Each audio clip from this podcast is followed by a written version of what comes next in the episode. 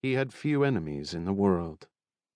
But as Becker knew, it took only one determined adversary to change your life. Becker folded the paper in half and carried it under his left arm, leaving his right one free to swing the umbrella he carried. It didn't necessarily look like rain today, but the weather person had cautioned folks that morning that a thunderstorm was certainly possible given the recent atmospheric pot boilers of heat and humidity. He wore gloves, though the day was not cold. This was the second thing he did that was out of the ordinary, but vanity left him no option. The gloves were black leather and had cost him two hundred dollars. He considered them well worth the price. The fellow up ahead had his daily rituals. A walk during lunchtime was one of them. From watching him the past four days, Becker knew that he would head south down one block, turn left, proceed to the park, enjoy the trees and birds, and then retrace his steps and return to his office. Rituals like that were nice, comforting, and completely asinine, Becker knew. He had no such routines. At any given minute of his day, no one would be able to tell where he would be based on the previous day's experience. Most people embraced sameness. Becker raced from it. He knew how deadly routine could be if someone wanted to do you harm. The man slowed. There was a crowd gathered at the corner. It seemed like something of significance was coming down the street, and for this reason the police were holding folks back. Perhaps it was a parade or an official motorcade carrying a suitably important person, important enough indeed to warrant traffic police and clogged intersections. Like a rugby scrum at the corner, folks were massing. Some broke off from this pack and were craning their necks to see who or what was coming.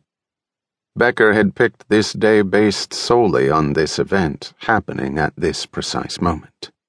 The fellow he was watching reached the intersection and joined in the head craning and standing on tiptoes to see over the jostling crowd.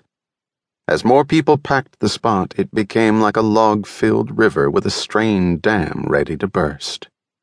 The cops sweated and pushed and cursed the citizens into some degree of order. Becker smiled at their plight. He had never much liked cops.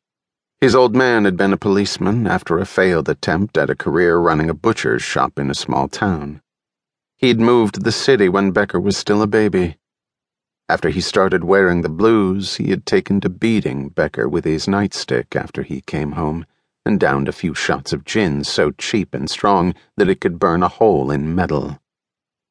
That and the smokes were his dad's chief vices other than beating his son while Becker's stepmother looked on, drink in hand, and gave advice on where to hit him next. Becker's real mother, he'd been told, had died at childbirth. That was all he knew. That was more than he ever cared to know, actually. He doubted his real mother would have been any more loving than his stepmother.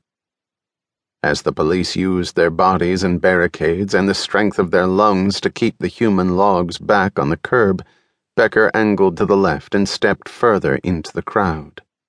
It took him ten seconds to work his way forward, using pointy elbows and apologetic looks at folks he pushed past. Now he was standing directly behind the man. He checked his watch. He had a contact who'd given him a heads up on this traffic snarling event.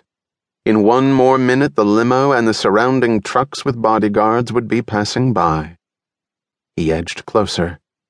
Before he slipped the newspaper into his coat pocket, he glanced at the date May 5th, 2000. His birthday was next week. He would turn 50. His celebration would consist of dinner alone and no presents. He cared for birthdays even less than he did beatings. He counted the moments off in his head. This was really unnecessary because the crowd's collective energy spiked when the motorcade drew within sight of the intersection. He started taking shallow breaths. It was not to control his nerves. For all he knew, he had none. He wanted to reduce his oxygen a bit to get a